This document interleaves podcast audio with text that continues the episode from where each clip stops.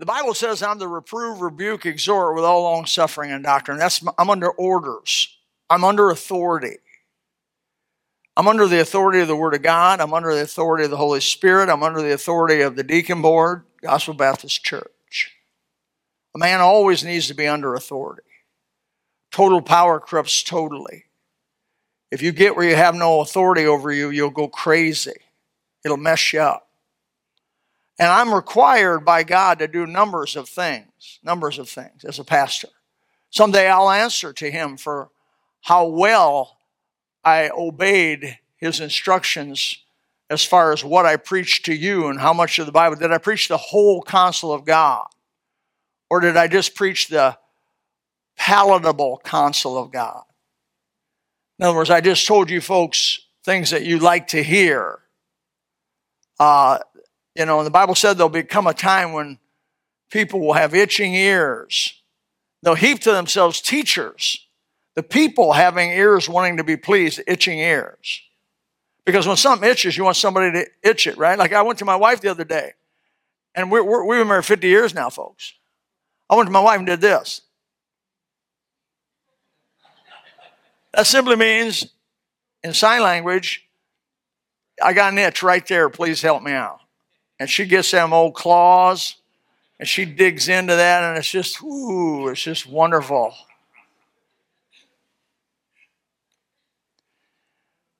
People churches heap to themselves preachers that'll tell them what they want to hear not what they need to hear. That's not gospel baptist church.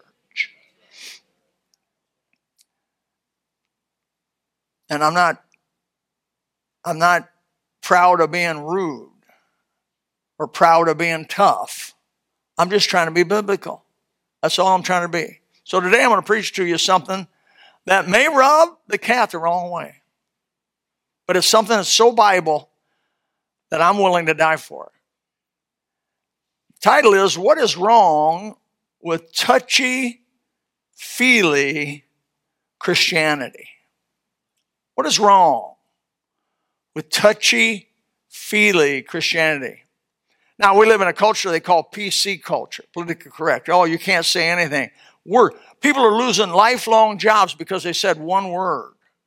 They said a word that the, the, the touchy feely folks didn't like. So they fired a guy. I mean, a guy may have been 35 years an announcer, faithful, and he said one word. Think about it one word that had in the past been used but now this new touchy feely PC progressive group, oh, you can't use that. And they fire the guy. They literally get rid of a good guy, proven, tested, good guy, because he said one word that didn't, like, they're vicious. First of all, I want you to get the idea the touchy feely group are not kind and wonderful and sweet. They're vicious. They're ruth, less. But they're still touchy feely. You really know some people in this group, I'm sure of it.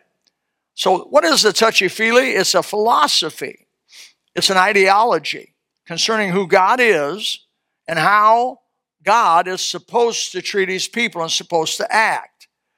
Uh, it's represented, this touchy feely philosophy, ideology is represented by large denominations uh, have adopted it. Um, when did it start? It started when women began to take positions of leadership in the church. That's enough to get me thrown out of 95% of most churches. People, some ladies in this church said, if you want to be a woman at Gospel Baptist, you got to be tough. You really don't.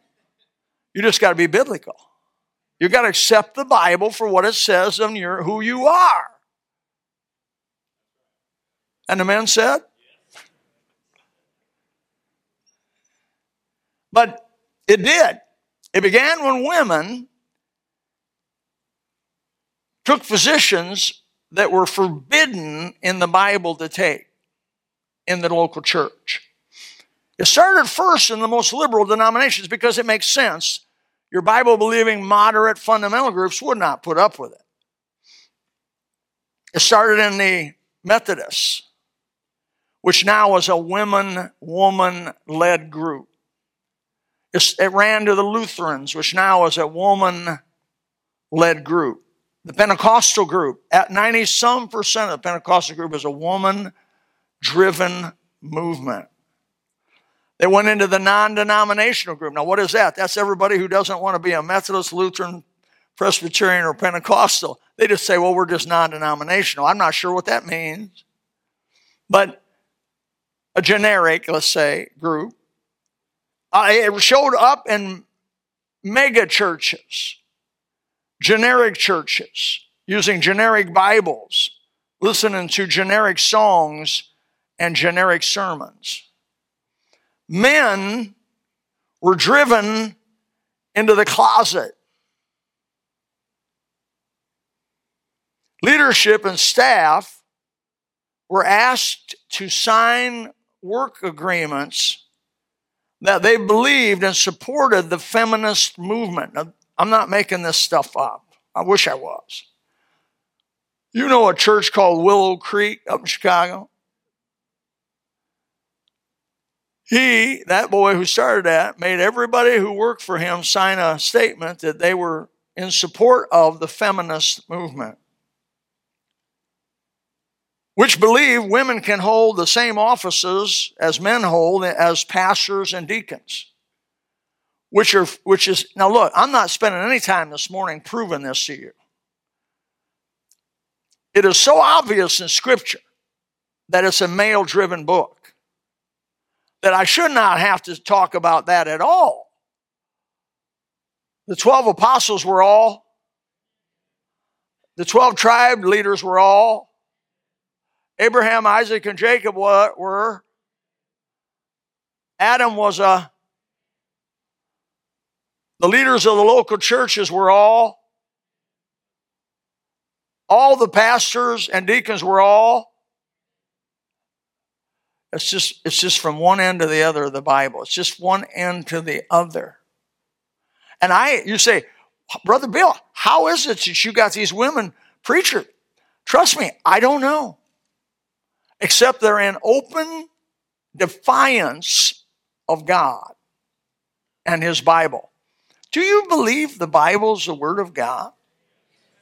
You say you do, but do you really when it rubs you the wrong way and when it does, when it disagrees with your philosophy or ideology or what grandma believed?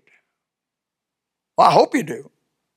So, what it was, uh, the touchy feely is a dumbing down of the Bible the eliminating of much of the Bible as significant and an adopting of, of a couple handfuls of major doctrines. And, so, how do they live with what they do? Is they just believe really the Bible, the Bible that you and I, you and I carry, the old King James Bible is about oh, 30% the Word of God. I mean, 30% that you got to die for. The 70% is optional. Maybe you want to live that way, maybe you don't. They went to, a guy went to New York City on the, on the street, you know, man on the street. And, and he said to the people, Do you believe that 10 commandments are commandments? And you couldn't believe how many of those people said, I, I don't think they're commandments, I think they're suggestions. Now, if you don't believe the Ten Commandments are commandments, where are you coming from? The Ten Commandments, folks, are absolute. The first seven, the violation of the first seven of the Ten Commandments the, the penalty for violation was death. There were commandments. It's not God suggesting that you don't covet your neighbor's stuff. It's not God suggesting that you don't commit adultery. It's not God suggesting you honor your mother and father. It's a commandment from God Almighty what took the place of old time religion, which is Bible believing 100% front to back, was a thing called health and wealth gospel. I've spoken on it a numbers of times. It is what, in essence, health and wealth gospel, which is represented by many large groups today, very popular on the internet, is, is that God is good, and I agree with that, amen. God is good. But their conclusion is he only wants good for his people. I agree with that. except they define good differently than I do. I define good based on what I find in here. They define good on what they humanly believe to be good. And thus, because God only wants good on their definition for his people, good is defined as God wants you healthy. So that means all you sick people are under judgment of some kind. And God wants you wealthy. That means all you poor people are under judgment of some kind. And God wants you to have no pain because a good God will never cause you to have pain. That means all you people in pain this morning, or have been in pain, or are in pain, are out of the will of God and under the judgment of God somehow or another. And that God wants you to have a successful life based on health, wealth, no pain, in good shape, everything's coming up roses. That's the philosophy of the health and wealth. Now I ask you a question. What would Job say if he was here this morning about this? Do you think Job felt close to God when he was covered with boils? How many here have had a boil? Come on, confess it up. Against HIPAA. And I'm telling everybody you had one, by the way. like people say, oh, now you sign this so that we don't. I said, share my records with anybody that asks. I don't even care who knows about me. What is the deal of HIPAA? I don't get it. So, a boil, mama. Ooh, if you haven't had one, you should at least have one. I mean, you ought to have one. I can't tell you where I had the boil, but man, I had a boil. I've had numbers of boils through the years. I dove, I dove for 30 days straight every day, and wore a wetsuit. And a wetsuit contains a certain amount of bacteria, even though we bleach it and wash it every other day. And what happens is once in a while you get a boil. Ooh, brother, that's all you can think about. Your whole mind goes to that boil. That boil radiates through your whole brain system. I can't imagine Job having boils head to toe. Could you? You can't. You cannot imagine. But let's just give it a shot. How close do you think Job felt to God when he was scraping? Wait a minute. I can't even think of touching a boil. I can't imagine taking it and scraping the pus as it would mount up. He would scrape. By the way, he went into ash, and that was really good for him. That, that ash is, is, antibacterial, I guess. Or I mean, I've got to be careful what I say here in my medical. But uh, he, he, was in ashes, and he, had, he was scraping the boils. Brother, remember when you lost that skin off your foot? Imagine somebody scraping it. Ooh. Come on. The health wealth gospel people, the feely touchy folks would say, when those kind of things happen, God's, God's a long way from you. But the truth is, God was as close to Job then as he was when he felt good.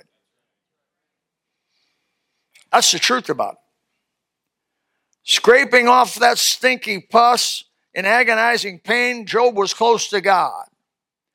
Having done nothing to deserve that, in fact, the Bible says just the opposite. He had been very careful to follow God's word in every way, sacrificing for his children just in case they had done something wrong. In Job uh, 1 1, it says there was a man in the land of Uz. His name was Job, and the man's name was perfect and upright, and one that feared God and eschewed evil. Now, fearing God and eschewing evil is hating evil. That's an attitude. Let me ask you, I got to stop there. What's your attitude towards evil? Fearing God's respecting what God says is true, and because of that, you hate evil. Now, I'm not talking people, I'm talking evil. Do you hate abortion?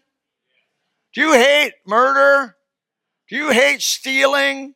Do you hate lying? Do you hate all that stuff that ruins people and destroys a society and makes it unlivable? Hey, man, I hate all that.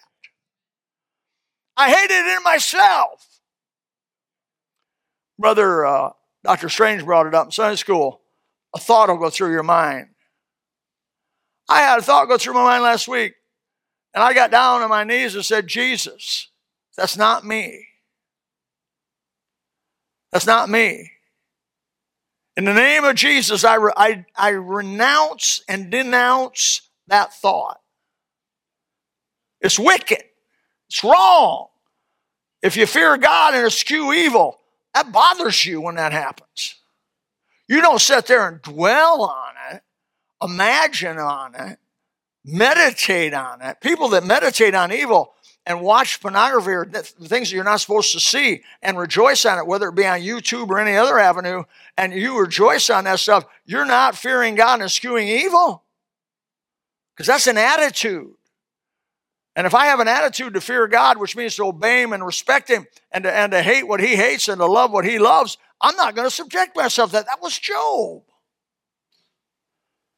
It says in verse 5 And it was so when the days of their feasting were done, and Job sent and sanctified them as sons, and rose up early in the morning and offered burnt offerings according to the number of them all. For Job said, It may be that my sons have sinned and cursed God in their hearts so he sacrificed for them. And the Bible said, thus did Job continually. So it wasn't a one time thing. Job so cared about his children that he sacrificed for them. And just in case they may have done some things that were wrong, he was an upright guy. What would you do if this kind of tragedy came to you? Would you feel that God had forsaken you? Health and wealth people would. That's why this is such a horrid, horrific, awful philosophy. It may sound like, oh, it's making a bunch of people happy, but ultimately it condemns you. Because there's nobody lives through this life without having trouble. I think it is Job 14 1 says, A man's life is short and full of trouble. I send that to people I love. I sent it to old Bob Carney one time, and Bob and I text back and forth. I said to Bob Carney, man's days are uh, few, days are few and full of trouble. Uh, Job 14, 1. And he said, gee, thanks for the encouragement, preacher. Well, it was encouraging to know the truth. That way I'm not surprised when it happens. Don't expect a rose garden. I want to kind of go off into song now. That's what's kept my wife together. My wife and I together for 50 years. I'm bragging now about 50 years, man. I'm bragging ground now. Wasn't because I was a good guy, and all the ladies said. It wasn't because I treated her so well. It wasn't because we give God the glory, of course, for it all, right? It was because at the very beginning of our relationship, I did not promise her a rose garden. I did not promise her all sunshine. And she, she, she uh, came up under the load and understood there'd be days of trouble. Amen and amen. Now we've been surprised at how wonderful it has been. And it has been a great 50 years, fabulous 50 years. I thought it was going to be a little tougher that, but she got right with God.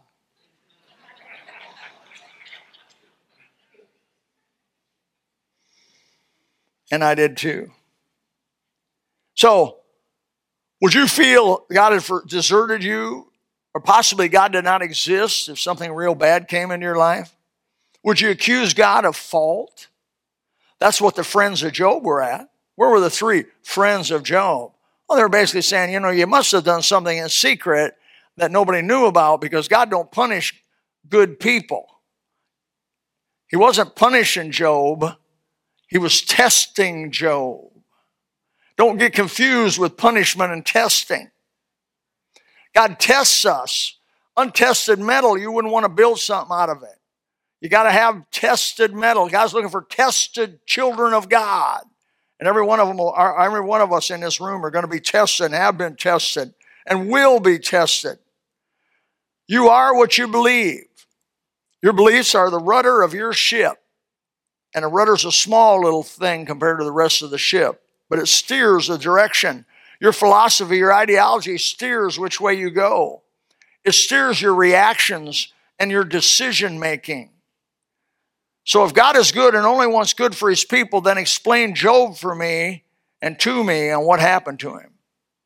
Because his friends condemned him as a secret sinner, pronounced on him their health and wealth gospel, convinced him God only does good to his people and that God define and, and that is, uh, by the way, defined by them and humanly viewed. But I believe there's another explanation for what happened to Job and what happens to the children of God all through the ages. And it has nothing to do with touchy, feely, fuzzy, warm philosophy. Uh, it has to do with a higher, things that are higher, things that are nobler. These have allured my sight. Uh, things that are eternal, things that are spiritual, things that are lasting. God knows that this world is just a passing dream, just a passing moment, that it's going to be boom, boom, boom, and over.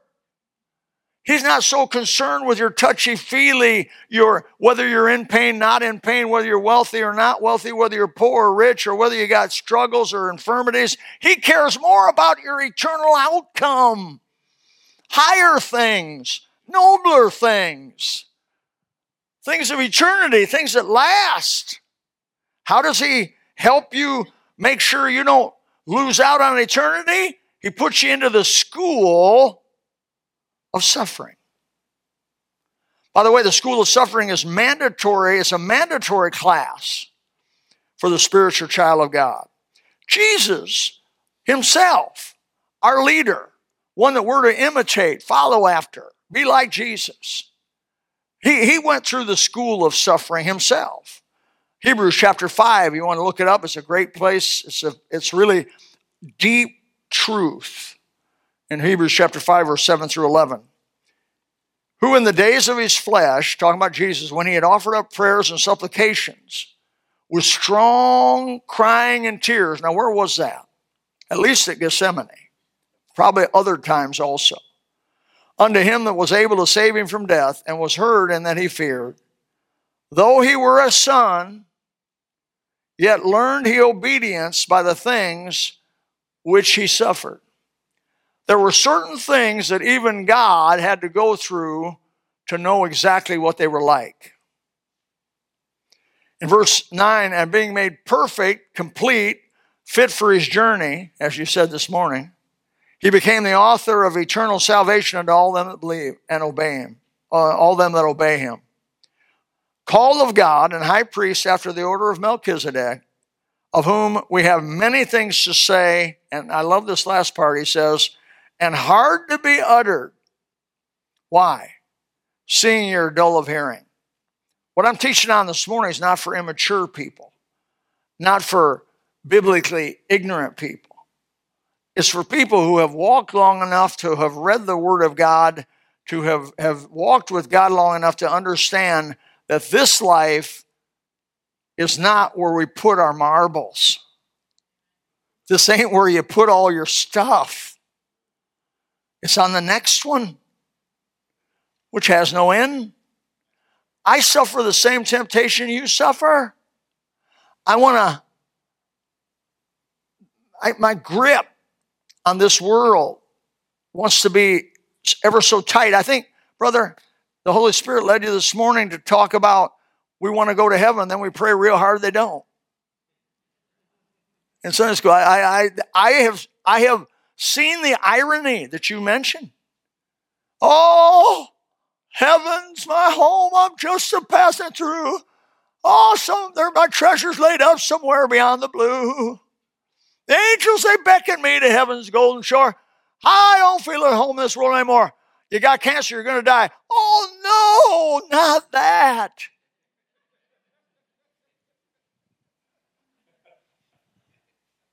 Stop it. It's a ticket to ride.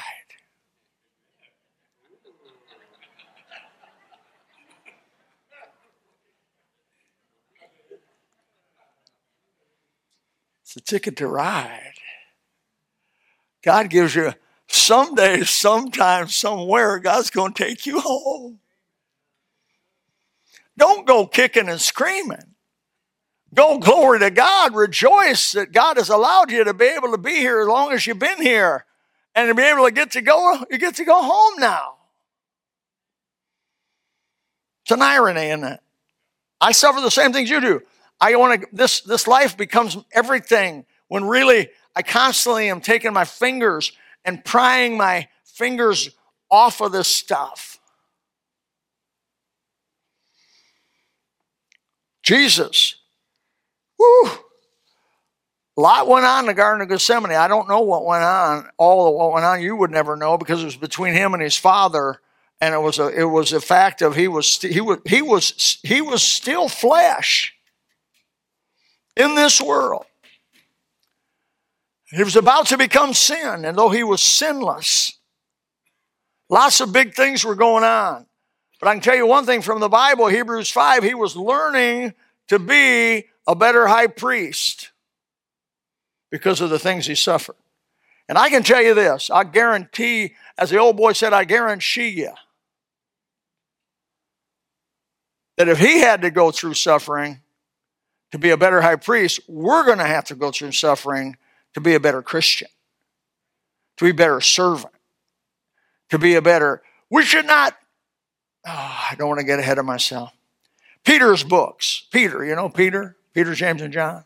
Peter books are full of this teaching I'm talking to you about, this school of suffering. He says, let me give you one. 1 Peter 4.19, Wherefore let them that suffer according to the will of God commit the keeping of their souls to him in well-doing as unto a faithful creator. Going back to going back to Grady McMurtry, you need to believe the world was created just like it says in Genesis 1 1.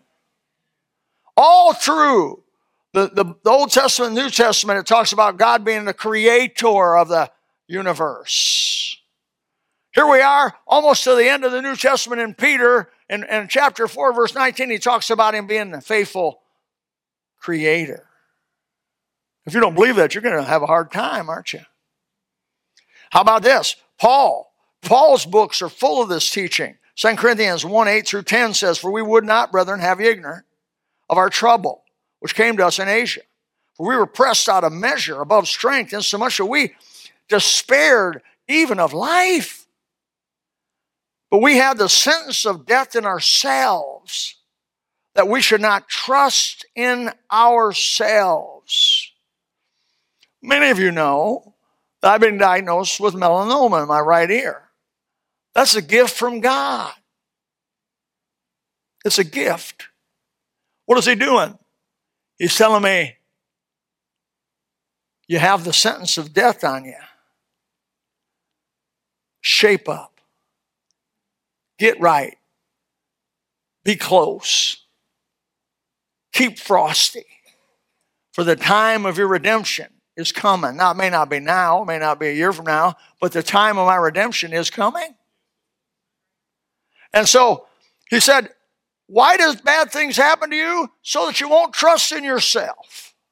I hear people say, I'm 90 years old. My, my, all my, both my parents died in their 100. That don't mean anything. I got a doctor here to say amen. Just because your parents lived to 100 doesn't mean you're going to make it to 91. Your days are numbered, and your breath is in God's hand. Dan, Daniel under Bel- Belshazzar, remember Belshazzar? He said, You did not recognize and honor the God in who, who holds your breath. I thought that's an interesting statement.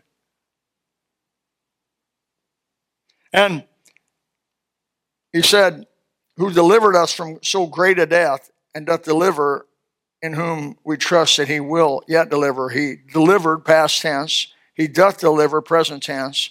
He will deliver future tense. Well, that's a three point sermon right there if I ever saw one. We all need to grow, folks. We all need to grow. God knows the best way to grow. To Moses, it was 40 years in Egypt, learning how to be a somebody, and 40 years in the wilderness, learning how to be a nobody. To Elijah, it was after a greatest victory any prophet ever had, running down to the wilderness, getting under a juniper tree and asking to die. I'm not worthy to live. To Jacob, it was being cheated, lied to, mistreated for some 20 years by his father in law. All I can tell you, what a man will do for a woman.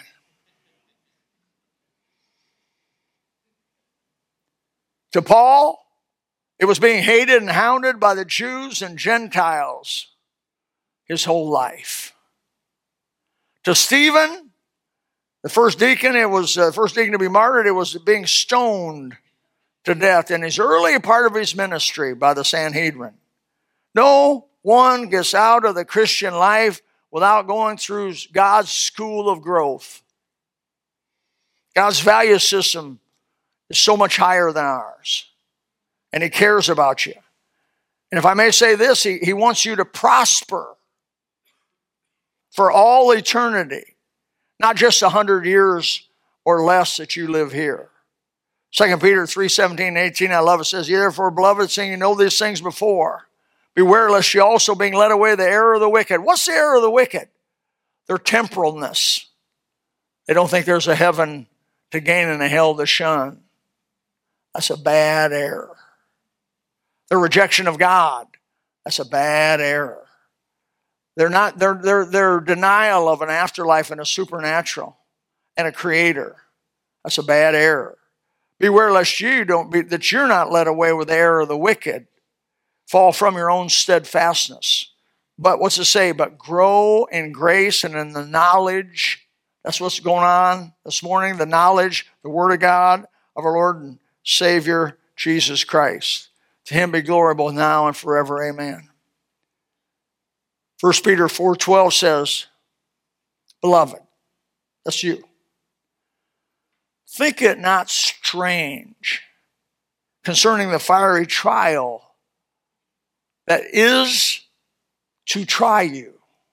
Not maybe coming, but there's a fiery trial coming to try you. And many of you could say, Preacher, I've been through this fiery trial. Oh man, I was through this fire. Yes. Then you got over it and you went through another fiery trial. Oh, yes, preacher. Then I had a third fiery trial.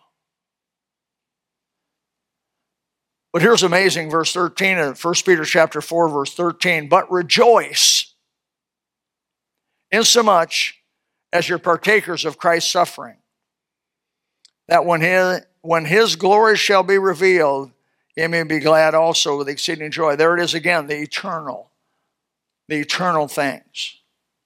So when I went to the uh, dermatologist and they took a biopsy of my ear and they said it was melanoma, I, I've had basal cell, I've had squamous cut out, big old holes and stuff, and I'm, I'm familiar with being cut,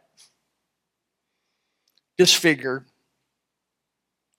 And she said it's melanoma and you got to get in here and get it cut off and all that stuff. And it's been, of course, I've been familiar with melanoma. I've known people in our church die from melanoma. And so I thought, well, well. I got with God and I says, well, what are we doing now? You got something for me. Thank you, Jesus. Thank you, Jesus. I'm supposed to rejoice. Rejoice. Now, sometimes I have a pitiful attitude.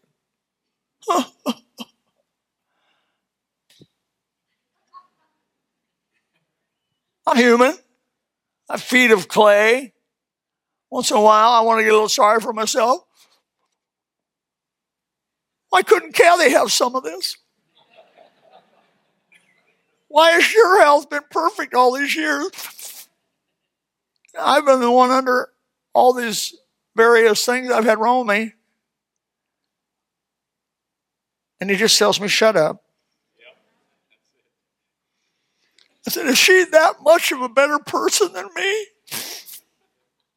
Answer comes back Yes.